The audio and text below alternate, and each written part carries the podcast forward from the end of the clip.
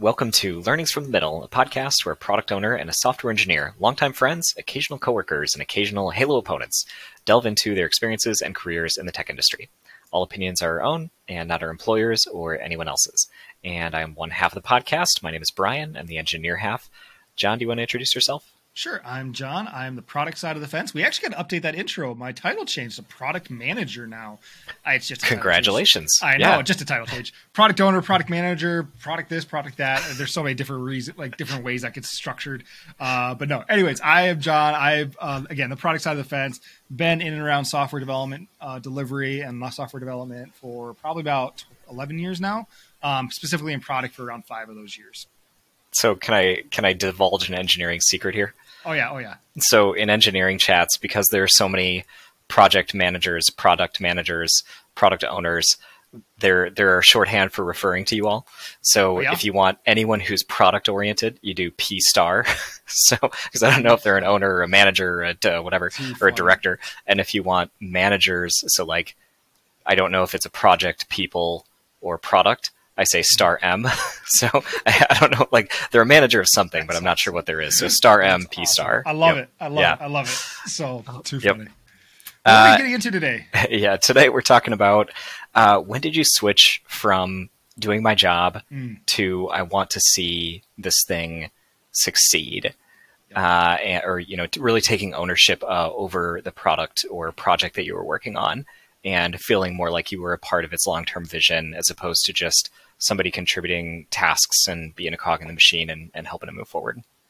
I really like this topic. Before we even get into it, like I think this topic is great because I think while there's definitely clear lines between like I'm just a doing my job guy and I am taking that kind of like I want to see the succeed mentality, like even between those, there's times you kind of fade in in between, like in and out of those different mindsets depending on what's going on in your life, where you're at. Are you being burnt out? Do you like or are you at a point where you're wanting to grow and expand? So like this topic i think there's a general answer to where did this happen for you that you can give very specific answer to. But i think there's also like a very much like work life balance piece to this as well that plays mm-hmm. with it. Um, and so it plays on your uh, your growth, but it also plays on where do you put work in your life, in your work life balance. So it's a good topic. Yeah. So I'm, I'm looking forward to getting into it. And I'm mainly interested in, I, I think we're going to talk a lot about the first time you had this experience, but you're right, where I have definitely shifted in and out of this mentality as time goes on. And I don't even think it's a bad thing necessarily to jump back and forth between them. It's just saying, do you have the vision of where this thing is going, where this this effort is going, or are you deferring to somebody else's vision and saying, I'm going to support you in making that happen, yep. but I'm not necessarily going to try and exert direction or control over this thing? Uh, you know, like, is this mine or am I supporting somebody else's long term goal? Yeah. And I think there is a, like, there's almost a, a derogatory mindset that comes with that. But I do think there's just an honesty that comes with, I can still give you grade A effort. I can still give you good effort from a pure responsibility, this is my job mentality, as well as be in a phase, or, or not as well as, but or differently being like, dude, I'm excited about this. I want to see it grow. I want to understand the, the workings behind it. I want to look at every aspect of this. I want to expand myself in this and understanding how we're defining success. And those are definitely two different attitudes and different approaches, but I don't think we want to like pit them against each other. I just think there's definite moments where if you've always been in the responsibility mindset, and you cross over to that, no, I really want to go see what this is. Like that's a fun experience to have. And mm-hmm. I do think it's someplace that we'd say like in general we'd rather be there. But there are definitely times where I don't want to fault anybody for being like, dude, this is my eight to five right now. I got three kids at home. They're sick. Like it's the, you know, uh, or I'm just doing school or I got five other things going on right now. I just bought a house. Like there's times in life where, you know, it's just going to be, here's my work ethic. Take it. I'm going to do well for you, but I'm not going to have that ownership, I don't ownership, but that that deeper level that maybe you get sometimes. We'll get mm-hmm. into it more with specific examples. Yeah. How about you first? I feel like sure. you, this happened for you way earlier than it happened for me. Yeah. So the the story I'll tell here is from when we worked together, and I so I joined this. Yeah, a lot of our, a lot of my examples come from that place, and I had so I I worked at a, a very large company or a larger company where the vision was very top down. It was very task oriented. If you were below like a senior manager level, it was just here's your project, execute it. Um, and then I joined a much smaller company where there was a pretty small team. And then a couple of months in, the senior engineer who had been there for a long time left. And so he left in the middle of a, a migration from on prem to AWS. He left in the middle of a bunch of upgrades for different hardware and, and infrastructure that was going on. And um, there, we, we actually went out to lunch as he was leaving to kind of have like a hey best of luck buddy. Sorry to leave you with this this uh, this mess or you know all of this stuff that you need to maintain now. And at the end of the lunch uh, we were walking back in and i told him i have been offered a senior title as you're leaving and because he was leaving as a senior engineer i was being i was an engineer being offered a senior role. And he said it actually doesn't matter if you take it or not because you're going to wind up doing the work anyways because this is the work that the company needs to be able to function and continue to make revenue. And somebody has to do it. It has to happen. Or like so you can take the title or you can do the work for a while and they'll hire somebody else to take the senior title so either way like you're going to do this work until they either find somebody or you you accept that this is your job now and it, that was a moment where i kind of started to think about not just what task have i been assigned but how am I influencing the organization towards success? And what's my contribution towards the long-term success of this this company? And then, so I had kind of that shift in mentality, and then we we ran all of our stuff out of a data center in the city where we live, Sioux Falls, and it was on the north side of town. And I was there with another engineer doing some maintenance late at night, and we left and so as we were, I was walking out of the building, I looked behind me and I looked at the wall of the data center. And in my head, I mapped out where our server rack was in relation to where I was in the parking lot. And then I asked myself, how fast would a car have to be going to hit the wall of that building and destroy the server rack and ruin this company. And I kind of, you know, like I'm, I'm not a physics major, right? But I did some mental math on like, how, what would that actually take? And it hit me like that's a, it's a speed somebody could achieve, right? Like it's, it's not even dangerously fast. And that was the moment where I thought to myself, strategically, for this company to succeed and grow and scale, we need to be in the cloud and not in this data center here in, in Sioux Falls. And that was the other moment where I shifted from like, what have I been asked to do by my manager to how am I contributing to the long term growth and scaling of this organization? Mm-hmm. That's awesome. And like I said, that's a fun when all of a sudden you flip it when you realize it flipped of like, no mm-hmm. longer am I just hey, go check on that server. Now it's what is that server doing? Why is it doing it? What's the implication if it doesn't work or something happens to that server?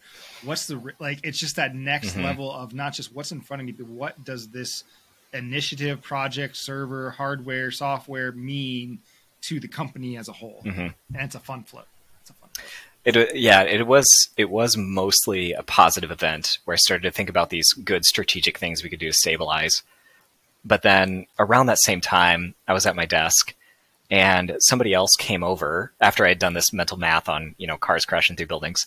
And somebody else came over and was at my desk getting help with something completely unrelated to any of the infrastructure.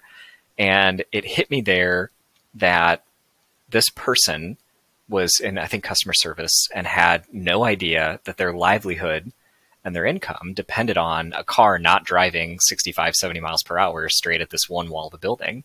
And like it, it just kind of hit me in a different way that part of what I was contributing to was dollars coming into the company, which is a good thing to do. Companies need to make money. But I was also contributing to the stability and welfare of that individual who needed the job in a way that they weren't really aware of. And that's kind of where the, the flip happened for me too of it's it's it's not enough for me to come in and say I patched a server in the building in Sioux Falls. I need to say we need we can patch that server. Yes, we need to maintain it today for next year because we don't want to be vulnerable to a car driving 65 70 miles per hour. We need to migrate to the cloud and have have more yep. more disaster recovery and all those things. Yep. Yeah. And again, so that's my anecdote. That, yeah, no, the, to leadership, and that, that goes to leadership. That goes to uh, leading people and thinking about people and caring for people, like that all rolls into those more senior positions, those more senior roles um, that a lot of us are still trying to pursue, and we, we still have things we want to achieve in our career. So mm-hmm. it's it's fun when that. For me, when I hit it, it was very clearly in, oh man, this like for me is like I wish I would have been thinking about this way. I would have been thinking this way sooner, as well as a. It, it was almost like an unlock. It was just like there's a whole nother realm of things that I haven't even been considering. That thing that those roles and those positions and those people that are filling those roles already at the next level, the ones that are good at it, mm-hmm. just already are thinking that way. And so for mm-hmm. me, it was just like it was like a level up. It wasn't just a slow growth moment. It was I hit that moment and it's just immediately like, oh, this is all the kinds of stuff that those people are thinking about. This is how they're processing these those things. And so light bulb moment, level up, whatever you want to call it. Like there's still skills to be developed, but it was definitely a moment where it's just like, I need to think about this differently if I want to mm-hmm. continue mm-hmm. to grow in my career and so for me, uh, my story is a little bit different. Is because for I would, as much as we say, you know, learnings from the middle, like I, I, feel like this is something that's relatively new for me in the last year to two years at most. Hmm. Um, hmm. Even though I've already like again 11, 12 years into the career, responsibility and do what you're supposed to do uh, and do what's right got me a long way in my career. And I was hmm. in an avenue in my career that it, delivery uh, that that those virtues really apply well to. So, mm-hmm. um, whether I was a business analyst, project management, a lot of what I did was seeing a project from front to back, and not as a stakeholder, but what is the stakeholder saying? What are they asking for? How do we put that into definition? How do we track it? How do we make sure the designs are t- accounting for the requirements? How do we make sure it's go tested? Okay, now how do we actually get it to market? Is that delivery mindset? And so a lot of that, it didn't matter what the impact of it was. Somebody else had already made the prioritization decision. Somebody else had already made the budgetary decision. Somebody else already said what the scope should or shouldn't be at that point in time. Mm-hmm. Um, I just had to go deliver on it. So from coming from a more uh, let's call it strict background. Maybe maybe it's a little bit uh, like you know uh, what's what's the word? I want to say militaristic, but definitely from like regimented uh, background. Like you do what you're supposed to do because it's the right thing to do. You do it because it's your responsibility. And if you don't, you're a loser. like, like, that that that growing up mentality. Like it, it was that point blank. Uh, and maybe my parents would have used the word loser, uh, but they might have used like I think they would have. They might. They probably would have. But it would be the idea of you are not doing what is right you are being mm-hmm. lazy. You are letting people down um, when you're supposed to be doing what's right in all situations. Non executing on your job is wrong. Mm-hmm. So for me, that carried me a long ways, and that took me very far in my career. It makes you a great individual contributor, um, and you can still do have that mentality and still learn tax, still learn soft skills, still learn how to work with people, uh, still learn how to prioritize and how to evaluate risk. But it was always from here's the project in front of you that you're expected to go deliver, go deliver it. And I could care less what impact that had on the overall business because the business wasn't my concern. That largely changed when I started getting into product. But even when I first entered my product role about halfway through my career, my first product role, uh, it was still very much the way that you introduce a lot of people to product. You don't necessarily introduce them to the business side before you introduce them to the user side. So as a product po- person, you're very much focused on, okay, instead of saying, here's your requirements, go build this thing, you talk to your users, you have user interviews. What are the problems that they're asking you to solve? What are ways you creatively solve that? Uh, how do you get a UX input and feedback? Like it's very much a user focus. So you're still go solve this thing. You're still in the box of what you're being asked to do. You're just now asked to being solve that in a way that meets our users' needs. And so that was my first experience in product and where I initially grew in the product role and kind of expanded from just a plain delivery role. Um, this last couple years, I'm probably getting a little long winded here, is where um, I moved up into a more uh, middle to senior product role. So again, now that that product management title, for what it's worth, um, and, and, hoping to get more of a senior or director level title here soon. Director of product doesn't quite mean like director of a of a whole um, department where I'm at, but yeah, that's what I'm shooting for. But to move into those positions, we start having to actually measure our key uh, success indicators. You know, our KPIs, who are depending on where you're at, your, your objectives, um, and actually saying instead of being here's your project, take it from here's your project through delivery. It's uh, what is your product trying to be? Like what? Who is your product? Like what is the flag in the sand?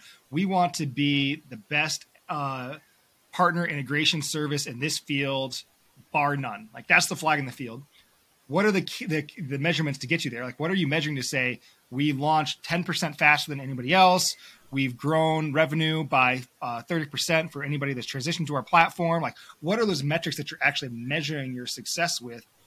And then what projects do you actually go choose to do that support those objectives and those measurements? It was tying those projects upstream to what is driving the projects that are being selected. And when I first time I did that, and I was completely lost, and I had to kind of get walked through that process By the time I was done with it, that was the moment for me. That was like, wait a minute, I can actually tie what I'm working on and what I'm delivering, and I deliver very well. And that's the part of my career that I I built my career on.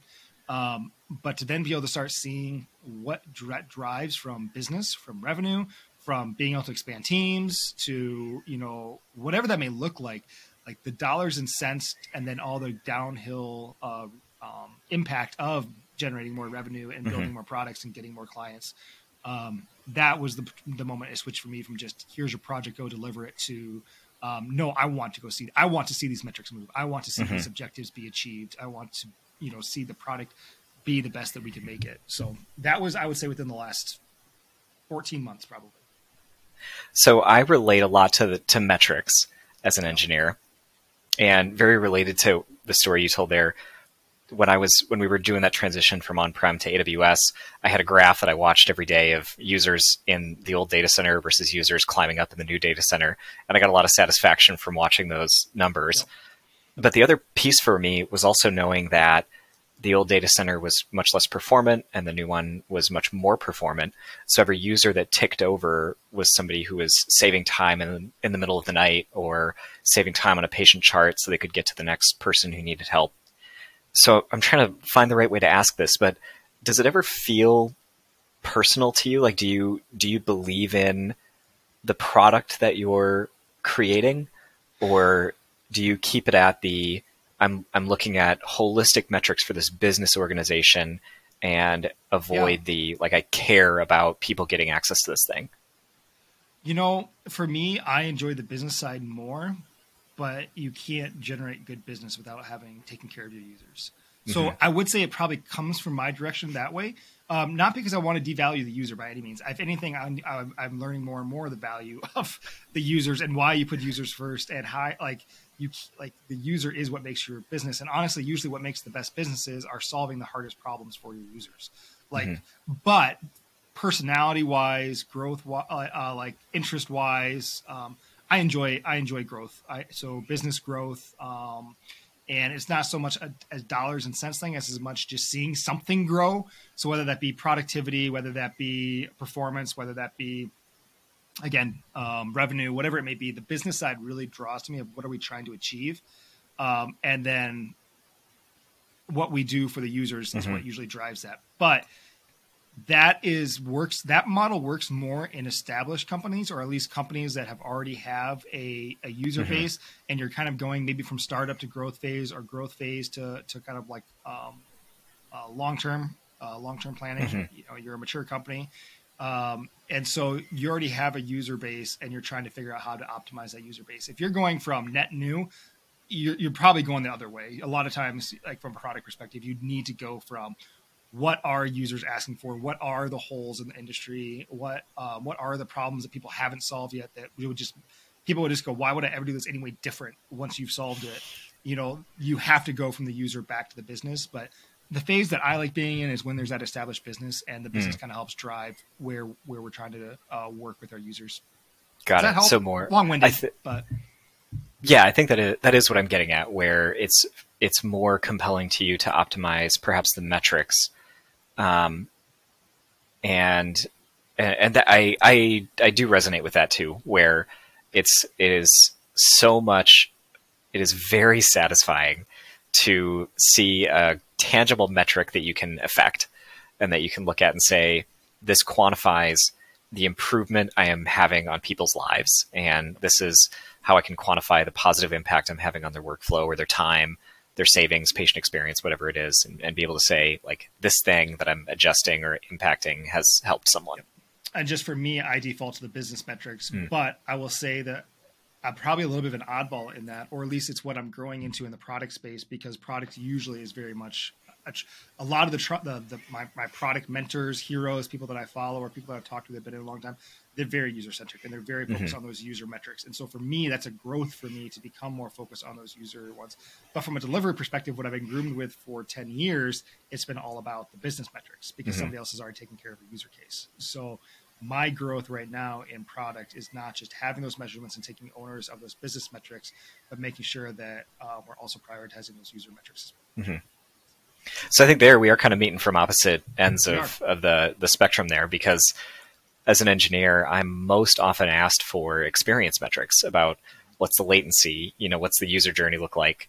Are we getting clicks to whatever, you know, what's how, many users are actually logged in, that kind of thing. Yep. And a lot less tying that to business numbers. And I think only once in my career have I actually had to quantify revenue impact for what I've done. And most of the time, someone else is doing that closer, yep.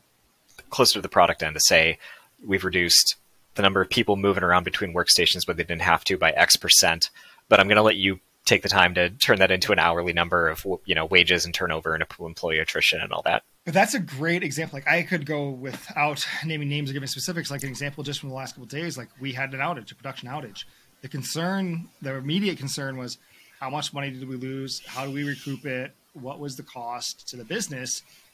But guess what? There's a whole bunch of users that weren't able to do what they were trying to do because of the outage. But mm-hmm. the immediate response is business impact, business uh, like what do we need to do to stabilize, you know, our impact to our financials and our numbers. But the way you do that is by handling the mm-hmm. user case. But I wish, or what I want to grow into, is I want to be looking at things more from dude, we didn't just lose eighty thousand dollars. Let's say uh, we had a negative impact on five hundred people's evenings who were going and trying to complete this task. Like that should carry more weight than it does. I'll, I'll honestly say it because I know that's a growth area. That's a metric I have actually for my a year annual goal. Um, and so those user metrics, I think, do need to become more pertinent. And mm-hmm. I would say for a more seasoned product owner, I would say that's probably more normal for them to see it that way as well. I think I think they're the very senior product yeah that's and that's kind of my comment here is the very senior product people that i've worked with look at problems and outages and impact like that through multiple lenses. And so when they're talking to finance they talk about the money because that's the language that the finance team is going to speak. And then when they're talking to the user base they talk in user experience metrics. So they're they're just looking at the same problem but they're describing it in terms and with vocabulary that's going to be the most impactful for the group that they're interacting with. Welcome to why we are called mini CEOs because you are working with finance, you are working with users, you're working with sales, you're working with engineers, and depending on your audience, you do need to do it differently. It's just for me, I know my slant based on where I came from in delivery. Mm-hmm. Um, so if there's an area that I want to grow in, it's probably on the user side. So yep. Where we go? So that's kind of when it when you kind of first had that from just plain doing your job to uh, the impact that your job is having Mm-hmm. Um, you you asked a good question here on our kind of our outline. Is that ownership? Do you see this as one and the same, or do you see ownership and kind of this care, this I care about this as two separate things? I think that they are two separate things because I've seen them in slightly different contexts. So so ownership to me is I am a little bit more what we've been talking about, where I'm I'm looking at the end to end impact, and I understand how my clicks today impact business revenue tomorrow and next year.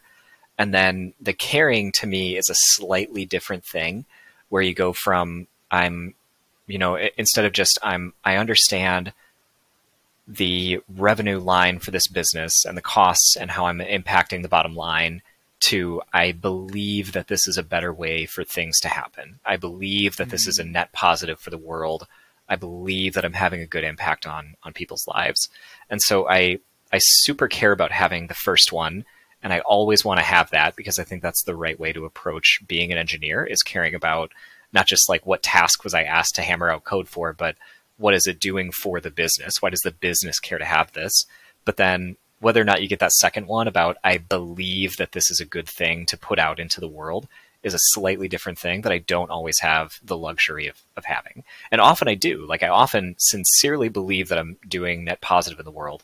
But there are other times where it's like I'm I'm writing code and look, I like this. It's a good product. It makes a lot of sense. I don't believe that it's improving people's lives. Interesting. Interesting. So the way you defined it makes 100% sense to me. Mm-hmm. Like I think if you are going to be able to draw out those definitions or at least those insinuations, mm-hmm. I think the line you're trying to make exists. I think you would find that a lot of people see what you described as caring as ownership. Like you don't Hmm. have ownership of it unless you are invested in caring and the impact that it has. Like true ownership, like I hate to have to like qualify uh, with like with with an additional word, but like I think in a lot of people's minds, at least on the product side when I've talked about it, or at least in some of the organizations, I wouldn't even necessarily make it a product thing. If you own something, it's not just that your name is on the list for the call uh, uh, for the immediate uh, emergency contact when it goes down. Therefore, you own Hmm. it. Like I think that's sometimes on the technical side where ownership gets put into a box of like you're the one responsible for handling this if something goes wrong. Therefore, that's the ownership. When I hear ownership used, it's less in that context, even though I, I see that why it's be interpreted that way. But it's less in that context and more in the context of do you act as an owner as in like are you acting like a founder almost more Hmm. than just an owner like are you acting with the person that has the passion and the care and the desire uh, to see this work and succeed and impact in the ways that the product or the software is intended to, to, to impact Okay, so I think I think there's a difference of definitions depending on your audience. So the way you define it, I totally get what you're saying. Like I can be the owner of something in the sense of I'm responsible for it, and I'm responsible for seeing it completed or function or operate the way it's supposed to, and I can do that in an eight to five mindset, Mhm. um, or in a in a detached way, um, but still doing my job, still doing it well. But I, I'm not intimately invested in it, and my my my well being isn't attached to it. Um, and you're seeing caring as no actually this this i do see this as an impact to the world i do see this as an impact to our users a positive one that i want to get behind not just doing the job that pays me but i'm actually really excited about this product Mhm. i think again for me that's ownership I, I that's how i would have defined ownership That's so. That's a, a really interesting distinction because the second one to me is a luxury, and the first one to me is necessary. Yep. Where I, you know, when I when I take ownership in the sense I'm defining it of technical ownership of a product, I I do invest in keeping it up and running. I put effort and I put energy into making sure that it works well. I will do what it takes to get it back up in the middle of the night when it is horked but I may not care about it. I may not I may not think to myself this product is good for people to have. I might think it makes money and that's great. Like our company generates revenue off of it, but the caring about it and thinking to myself, I am the code that I'm writing right now is doing good in the world is is kind of a, a different thing. And maybe it comes from, you know, like and I think I've said this on the podcast before, but most of the time me gathering domain knowledge is primarily an excuse to write code about whatever domain it is that you're going to pay me for. Yep. but I may not believe in the domain the way that somebody who's our, whose product or who's in the product space for that same same Yep. business may may do. and i think it's just it's it's it's levels because what i think you're calling ownership for me is like that's doing your job you know and so for, f if you aren't coming in and willing to be part of the solution of the roles and responsibilities of your job like i have a hard time even working with in the first place like i hmm. hate to be that blunt about it but because i know there's plenty of people that a- are one level below what we're kind of putting what you're calling ownership and what i'm calling mm-hmm. doing your job there's a group of people that only do what they have to do and only when they're called upon and that's and that's just the nature of the way things work. We don't need to go into that but there is there are a lot of people in the workforce like that and we work with them on a daily basis.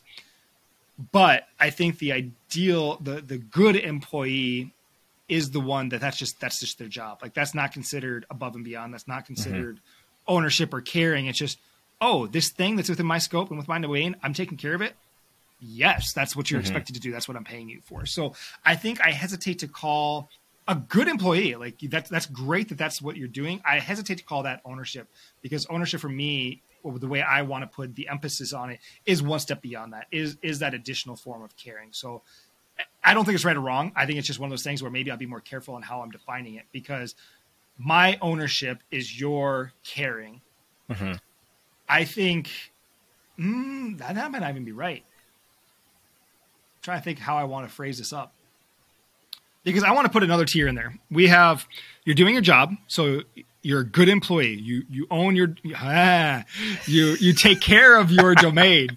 This is fun. This is actually really true. Let me try to Choose- lay this out. Choose your words. Choose your words. Slow down, John. All right. So, good employee level. You take care of what you're responsible for. Whether that means an outage, whether that means like your job description, you take care of it and you do it well. Um, that's that's a good employee to me. ownership is that level of I know how my job rolls up into the rest of the business. I know how it impacts the rest of the business. I care when you tell me I miss an SLA. It's not just like, oh shoot, I missed my SLA by 10 seconds. It's I know that I just made a whole bunch of people wait on hold for an additional 30 seconds because my system wasn't down. Like that ownership is that next level of understanding how you impact the business and it matters to you. Not just that you understand it, but it matters to you. There's the caring of the business. I feel like there's another level above that, which is truly enjoying the domain you're working on. Because to your point, the domain I'm working, I've been in banking, I've been in travel, I've been in health. Health was probably the closest I felt to like I, I actually understand like the end user impact that I'm having on providers and on patients. Um, but I would say that that working in a domain that you have your natural passions of is a luxury. I wouldn't even call that ownership. I think you mm-hmm. can have ownership and even caring the way you define caring I think you can have that in domains that you aren't necessarily deeply passionate about. Mm-hmm. It's not your hobby outside of work as well as your work. Yeah. So, so good said- employee ownership, ownership with caring, maybe, but then there's the unicorn that we'd all love to be in that some of us do actually get to go live in of actually working in a domain that we are crazily bonkerly mm-hmm. excited to be working in. Yeah. And I so I'm gonna take a minute to defend the junior engineer and okay. you were hinting at it with scope. So I, I agree with you. There, unfortunately, there there are people who are genuinely in a job, don't care, are going to do the bare minimum not to get fired. Get so let's let's leave them aside. Yep. Yep. But then there is the the junior engineer where, or in you know, the person I think of as being a junior engineer where they have a much smaller and much more contained scope where they aren't even really responsible for the service or the product or the feature as a whole they're responsible for the unit tests on one class that's a relatively small bit of it. So they might do a good job and show care and concern and ownership over that class and the unit tests that make sure that it works correctly, but not have the time or the expertise or the energy to go and look at the integration tests and the feature and the performance of it overall. And I, I think there there is room for individuals like that to start eh, or or be at that point in their career for a while and just not have an opportunity to expand beyond that. And they're they still play an important role, like they're hammering out unit tests for a class that has to work, but they may not necessarily look at the SLAs and the the wait time and all that. Would it concern you though if an engineer was still there three years into their career? Three years Five on the same product, yes. Yeah. yeah. So if you're if you're working in the same space and several years or, or a certain amount of time into it, you're still just saying like, I write unit tests for this class and I don't care where it goes, then then that's concerning. But I think there is room. Oh, sorry. I think there is room for for starting there, even as a senior engineer. If you're taking time to gain some low level technical knowledge, to say like, look, I, I have to draw a black box around where this goes, and for now, I need to understand what this class actually does so that I can use it well and make changes. But I don't think limiting the scope of your ownership is the same thing as not having ownership or care. Agreed. Um, and that's a good caveat, but I don't think it has to contradict the earlier points because I think part of ownership is asking questions. Part of ownership is desiring to seek and to learn. Um, but part of ownership is also knowing uh, the ends of your capability and your resourcing and your time.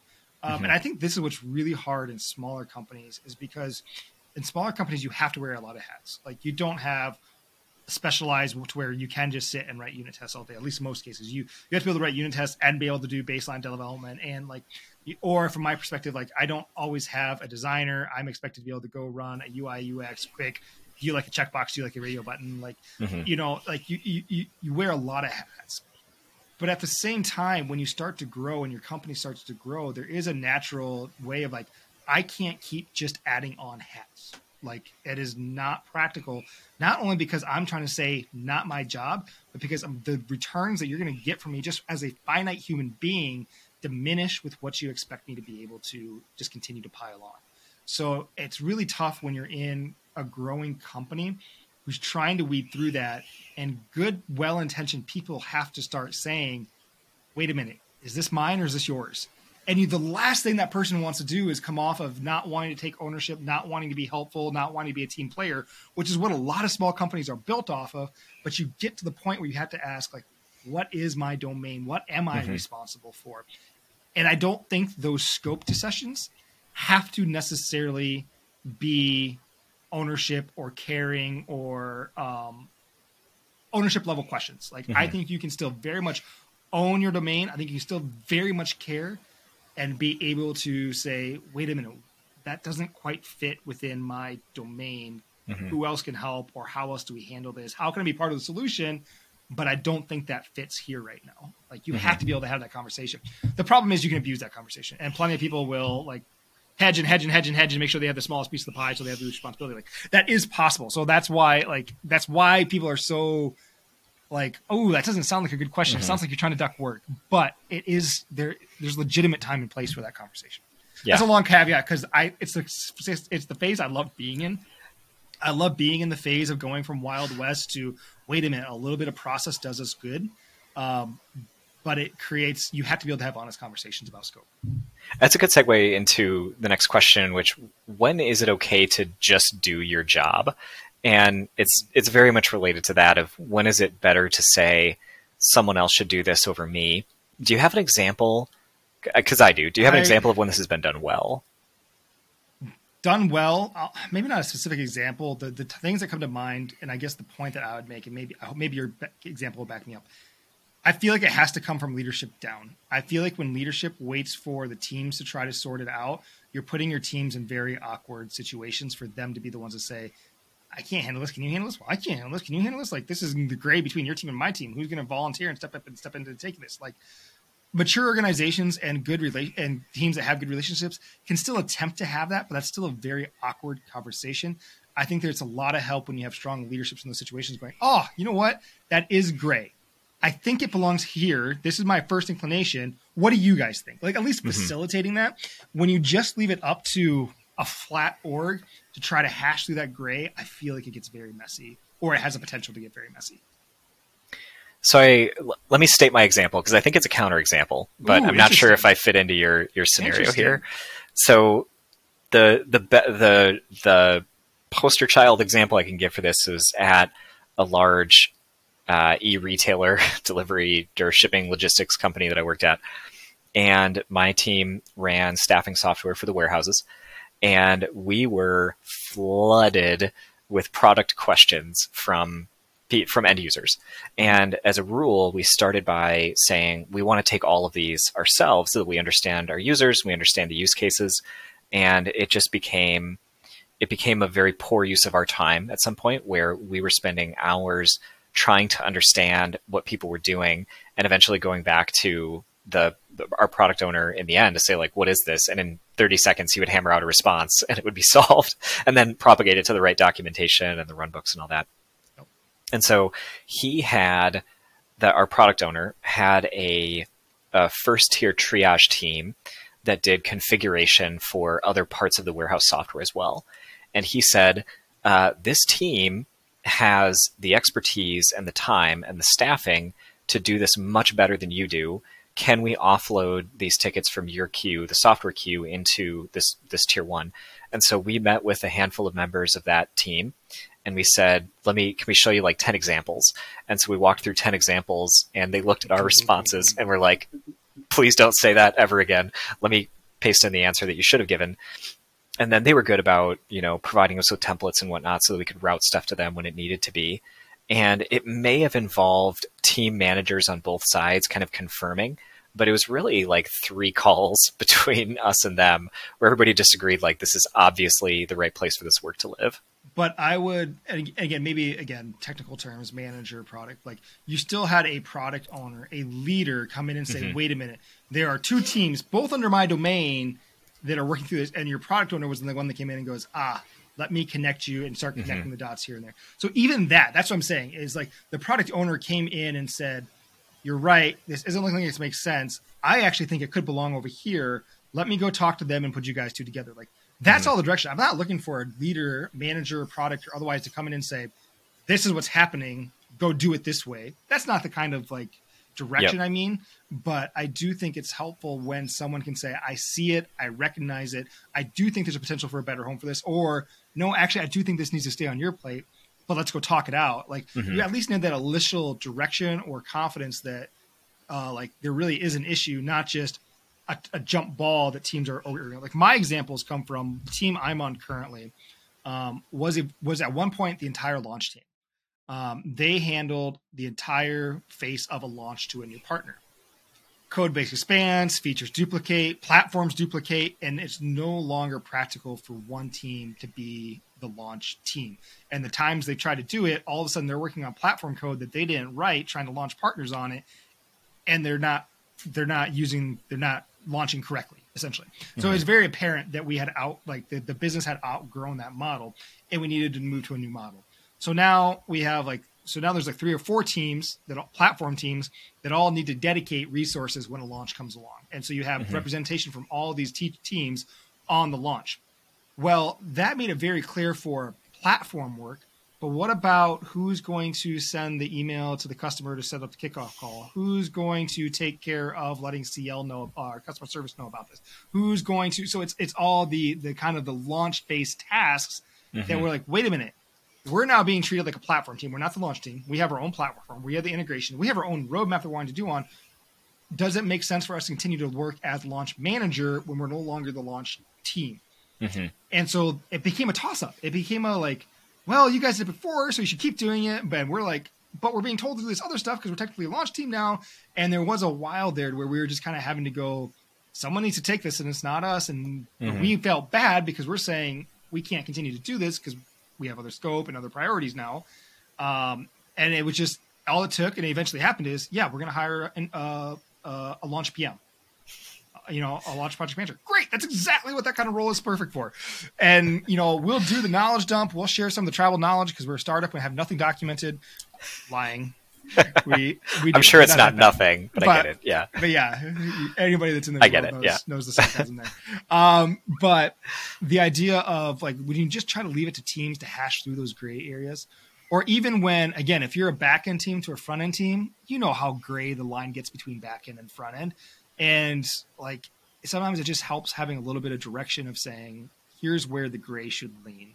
Mhm. And so I just hate that when you're the one feeling the gray and you raise it, you're always worried that someone's going to go like, "What's he doing over there?" Why are you he trying to get rid of that? Yeah, why are you trying to get rid of that?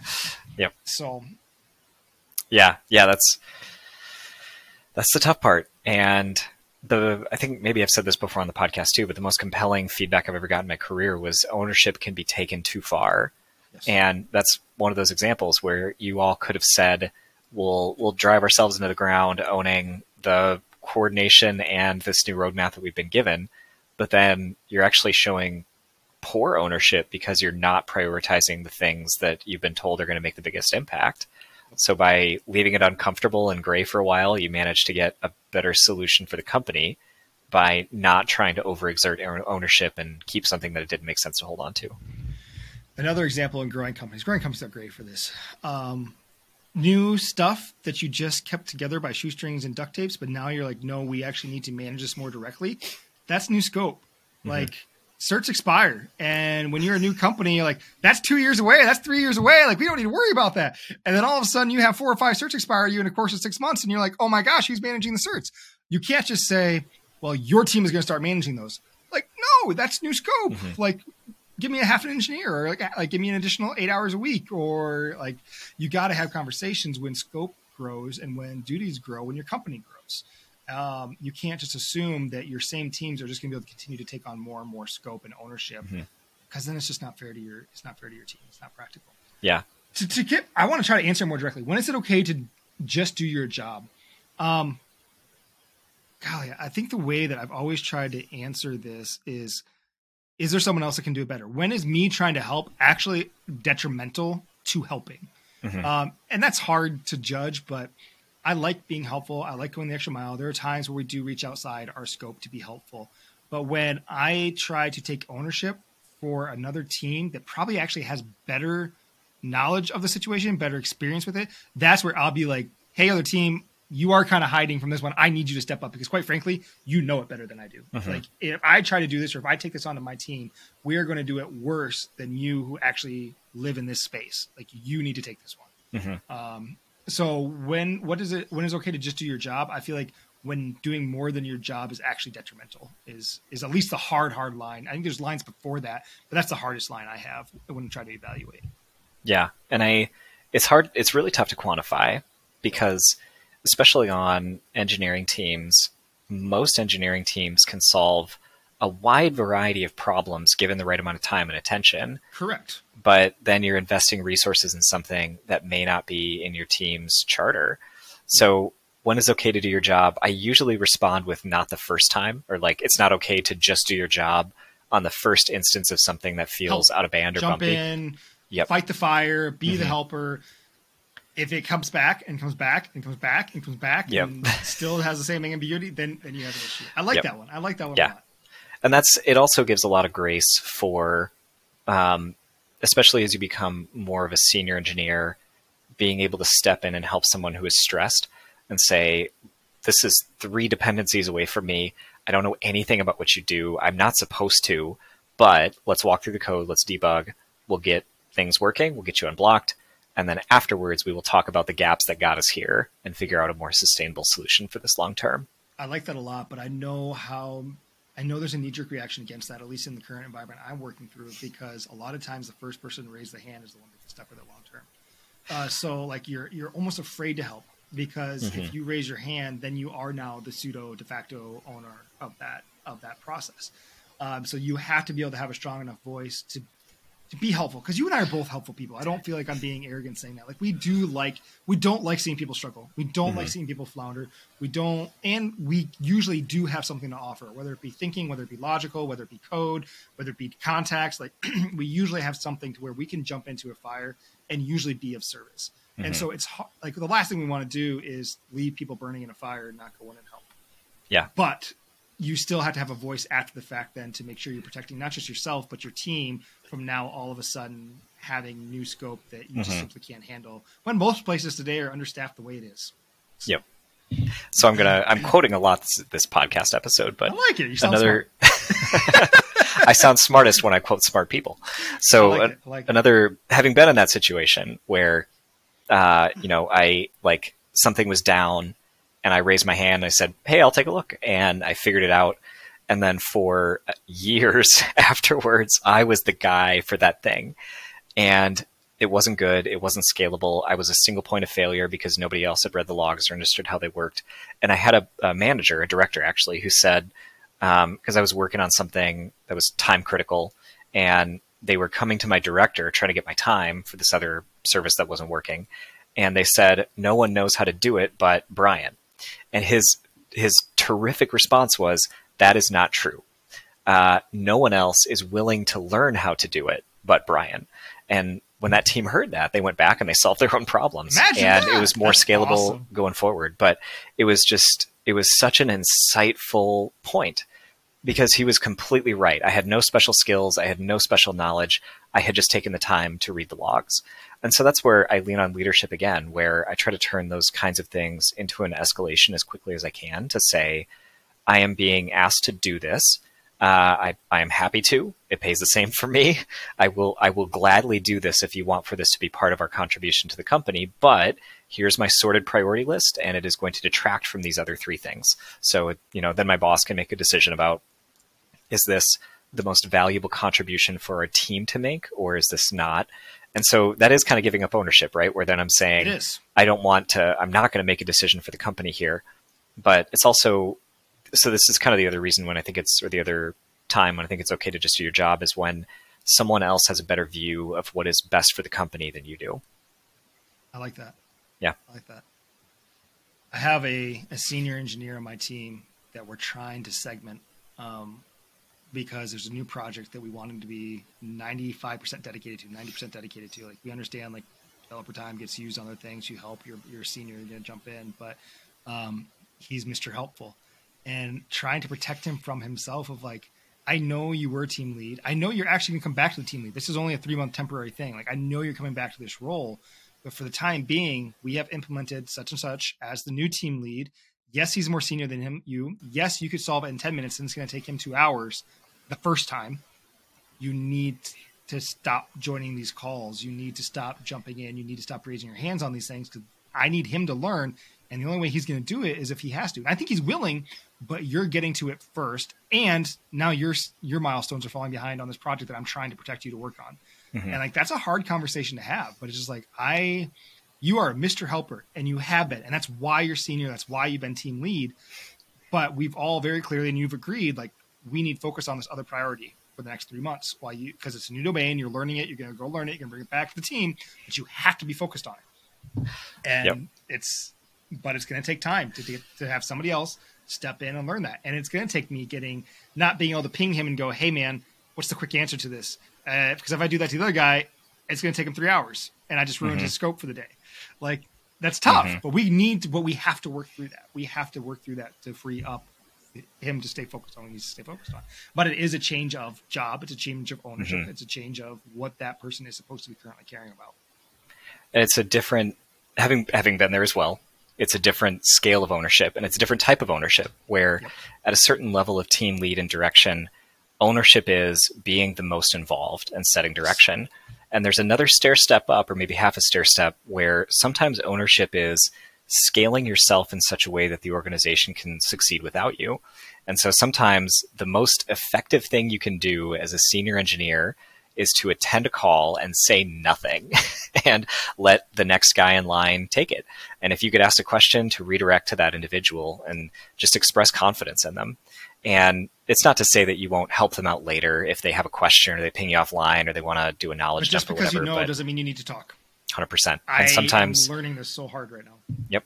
And sometimes that's that's the best thing that you can do as a senior engineer is show up and say nothing and just let the other person handle it. And then it lets that whole audience see how much you trust them.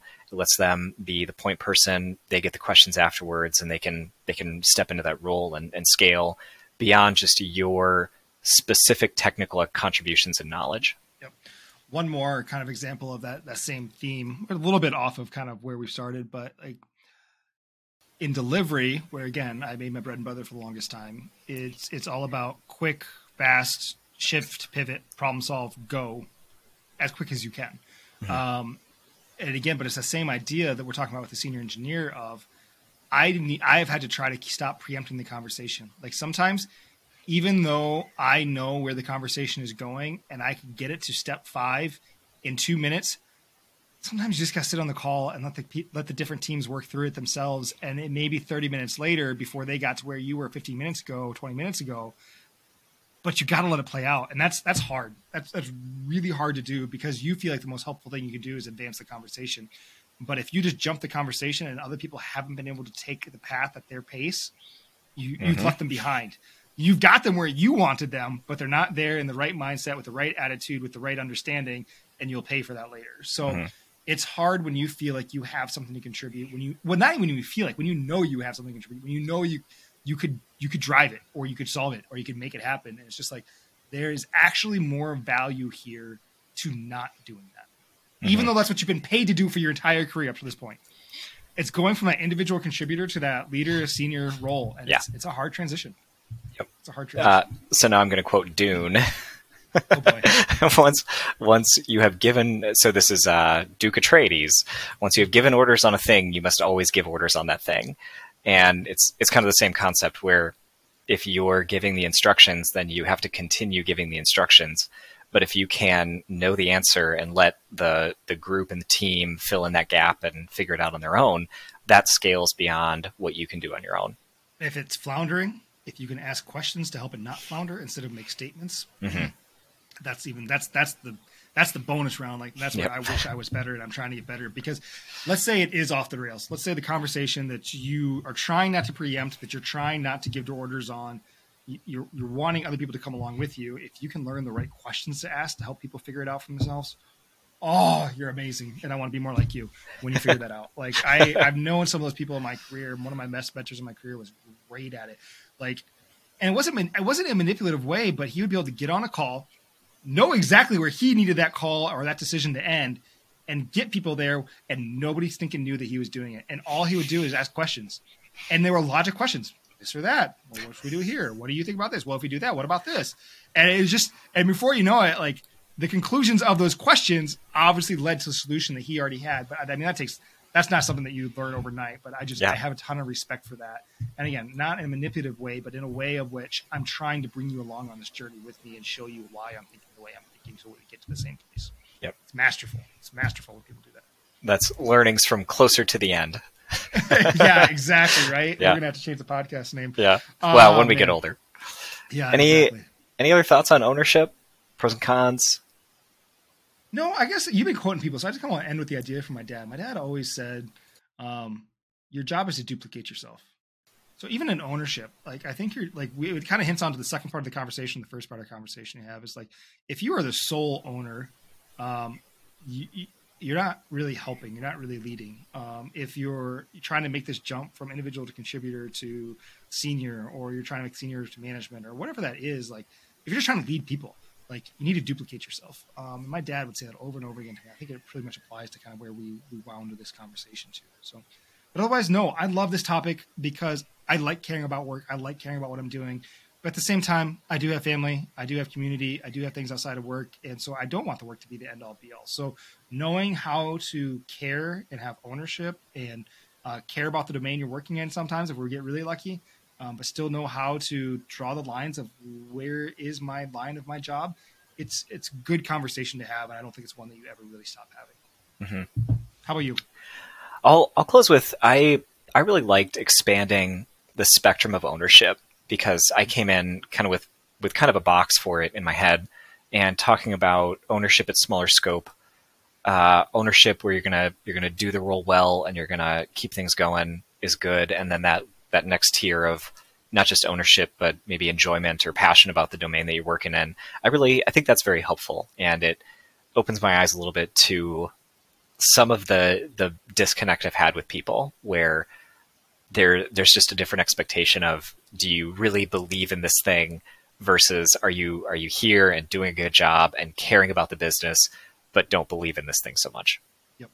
Yeah. No, I think I mean the more we do this podcast, definition of terms. Like we can say things, I mean, the same industry and think for years that we've been saying the same thing, and you go, Oh, Oh, that's different." Wait a minute, we're not saying the same thing. So no, I agree. I love it when we get able to break down a topic like this and dive into it because I'm definitely going to use ownership differently. Because if an engineer, if mm-hmm. I'm using ownership and an engineer is hearing I'm responsible for it, and that's all ownership means, I've missed the part of what I'm trying to communicate. So I love the takeaway. Yeah. Agreed all right this has been learnings from the middle thanks for listening Bye.